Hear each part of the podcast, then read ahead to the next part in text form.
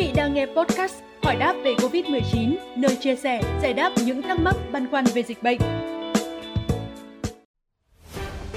Thưa quý vị, gần đây Nhật Bản liên tục ghi nhận số ca nhiễm COVID-19 giảm xuống mức thấp nhất trong hơn một năm qua và cũng đã ghi nhận ngày không có ca mắc và tử vong nào do COVID-19. Theo chuyên gia, ba yếu tố quan trọng nhất để giải thích cho điều này là vaccine, tâm lý luôn cảnh giác của người dân và đặc tính trong quá trình biến đổi gen của virus. Dù thời gian đầu triển khai tiêm vaccine phòng COVID-19 bị đánh giá là chậm, nhưng sau đó thì Nhật Bản đã nhanh chóng trở thành một trong những nước có tỷ lệ tiêm chủng hàng đầu thế giới.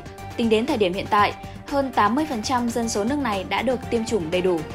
Các chuyên gia khẳng định, điều giúp Nhật Bản dường như tránh được làn sóng lây nhiễm mới, giống như những gì đang diễn ra ở các nước có tỷ lệ bao phủ vaccine cao khác, là người Nhật tin rằng làn sóng dịch thứ 6 sắp đến và chưa buông lỏng cảnh giác. Hầu hết người dân nước này vẫn cảm thấy không an toàn khi cởi bỏ khẩu trang.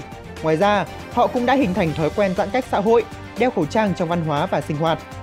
Bên cạnh đó, sự biến đổi gen của virus trong quá trình tự nhân bản cũng đóng một vai trò nhất định trong việc cải thiện tình hình dịch ở Nhật Bản.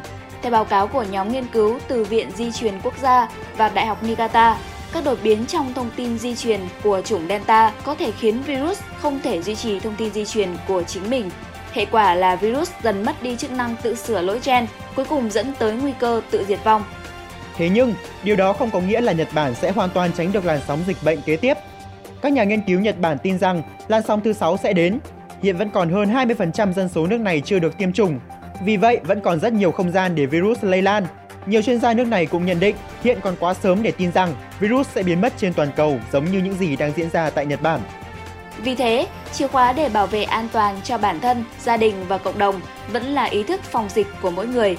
Mới đây, Bộ Y tế Việt Nam đã ban hành thông điệp 5T đối với các phường xã tăng cường giãn cách xã hội, bao gồm tuân thủ nghiêm 5K, thực phẩm đủ tại nhà, thầy thuốc đến tại gia, test COVID tất cả, tiêm chủng tại phường xã. Những người thuộc vùng xanh cũng cần thực hiện 5K là khẩu trang, khử khuẩn, khoảng cách, không tập trung và khai báo y tế. Thông tin vừa rồi cũng đã khép lại chương trình hôm nay. Xin chào và hẹn gặp lại!